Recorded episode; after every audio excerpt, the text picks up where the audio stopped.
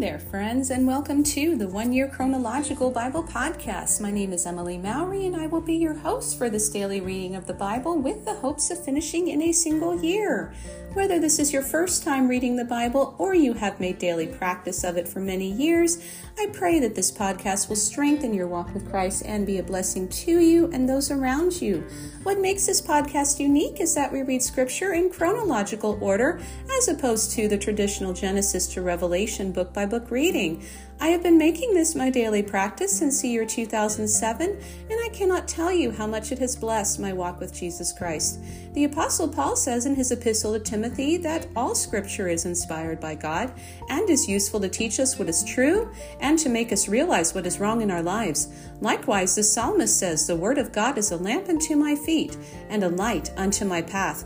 We will be reading from the New Living Translation version of the One Year Chronological Bible. Today is March 1st, and our reading comes from Numbers 6, 1 through 27, and 10, 1 through 36.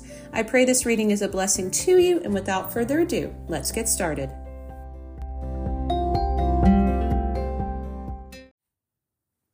Nazarite Laws, number 6, 1 through 21. Then the Lord said to Moses, Speak to the people of Israel, and give them these instructions. If some of the people, either men or women, take the special vow of a Nazarite, setting themselves apart to the Lord in a special way, they must give up wine and other alcoholic drinks. They must not use vinegar made from wine. They must not drink other fermented drinks or fresh grape juice, and they must not eat grapes or raisins. As long as they are bound by their Nazarite vow, they are not allowed to eat or drink anything that comes from a grapevine, not even the grape seeds or skins. They must never cut their hair throughout the time of their vow, for they are holy and set apart to the Lord.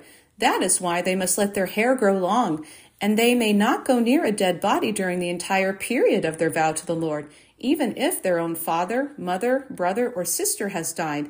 They must not defile the hair on their head, because it is the symbol of their separation to God. This applies as long as they are set apart to the Lord.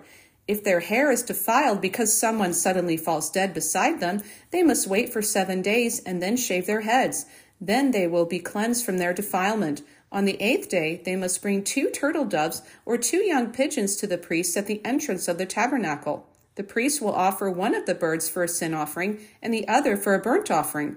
In this way, he will make atonement for the guilt they incurred from the dead body. Then they must renew their vow that day and let their hair begin to grow again. The days of their vow that were completed before their defilement no longer count. They must rededicate themselves to the Lord for the full term of their vow, and each must bring a one year old male lamb for a guilt offering.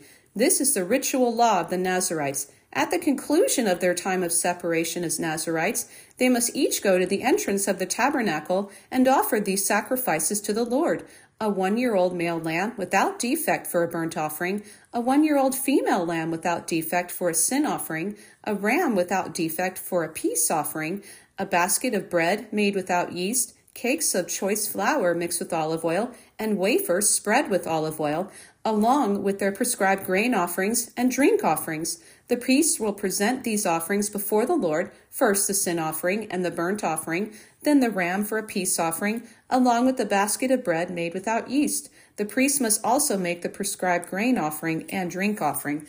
Then the Nazarites will shave their hair at the entrance of the tabernacle and put it on the fire beneath the peace offering sacrifice.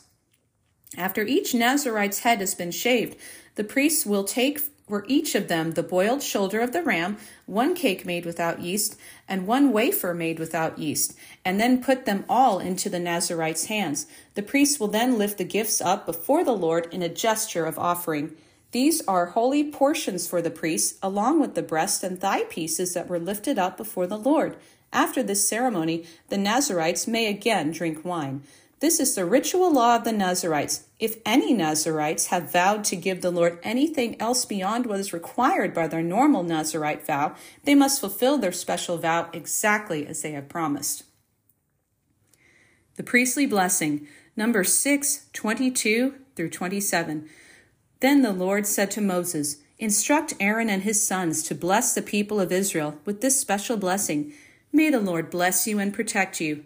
May the Lord smile on you and be gracious to you. May the Lord show you his favor and give you peace. This is how Aaron and his sons will designate the Israelites as my people, and I myself will bless them. The silver trumpets, Numbers 10 1 through 10.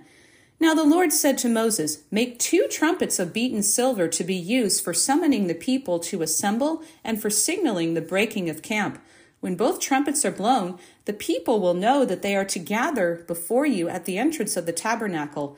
But if only one is blown, then only the leaders of the tribes of Israel will come to you. When you sound the signal to move on, the tribes on the east side of the tabernacle will break camp and move forward. When you sound the signal a second time, the tribes on the south will follow. You must sound short blasts to signal moving on. But when you call the people to an assembly, blow the trumpets using a different signal.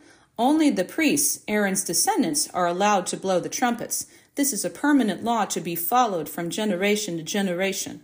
When you arrive in your own land and go to war against your enemies, you must sound the alarm with these trumpets so the Lord your God will remember you and rescue you from your enemies. Blow the trumpets in times of gladness too, sounding them at your annual festivals and at the beginning of each month to rejoice over your burnt offerings and peace offerings. The trumpets will remind the Lord your God of his covenant with you.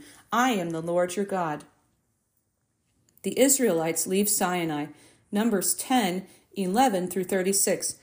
One day in mid spring, during the second year after Israel's departure from Egypt, the cloud lifted from the tabernacle of the covenant. So the Israelites set out from the wilderness of Sinai and traveled on in stages until the cloud stopped in the wilderness of Paran. When the time to move on arrived, the Lord gave the order through Moses. The tribes that camped with Judah headed the march with their banner under the leadership of Nahshon, son of Amminadab. The tribe of Issachar was led by Nethanel, son of Zuar. The tribe of Zebulun was led by Eliab, son of Helon. Then the tabernacle was taken down, and the Gershonite and Merarite divisions of the Levites were next in the line of march, carrying the tabernacle with them. Then the tribes that camped with Reuben set out with their banner under the leadership of Elizur, son of Shedeur. The tribe of Simeon was led by Shelumiel, son of Zurishaddai. The tribe of Gad was led by Eliasaph, son of Deuel. Next came the Kohathite division of the Levites, carrying the sacred objects from the tabernacle. When they arrived at the next camp, the tabernacle would already be set up at its new location. Then the tribes that camped with Ephraim set out with their banner under the leadership of Elishama, son of Ammihud. The tribe of Manasseh was led by Gamaliel, son of Pedahzur. The tribe of Benjamin was led by Abidan, son of Gideoni. Last of all, the tribes that camped with Dan set out under their banner. They served as the rear guard for all tribal camps. The tribe of Dan headed this group under the leadership of Ahiezer, son of Ammishaddai. The tribe of Asher was led by Pagiel, son of Ocran. The tribe of Naphtali was led by Ahira, son of Enan. This was the order in which the tribes marched, division by division.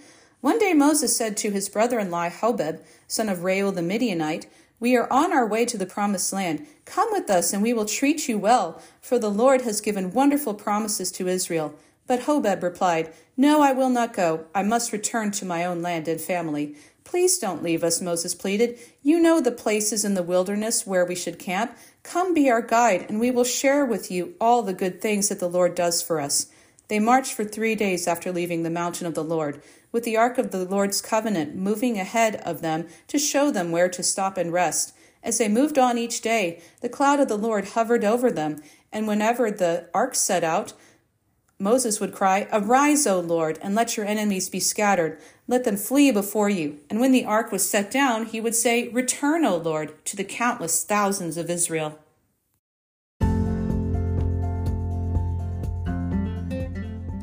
That's the end of today's reading. Don't forget to rate and review the podcast and tell your friends about it. As we leave today, I pray blessing over you. May the Lord bless you and keep you. May he make his face to shine upon you and be gracious to you. May he lift his countenance upon you and give you peace. Amen and amen. God bless you, dear friends.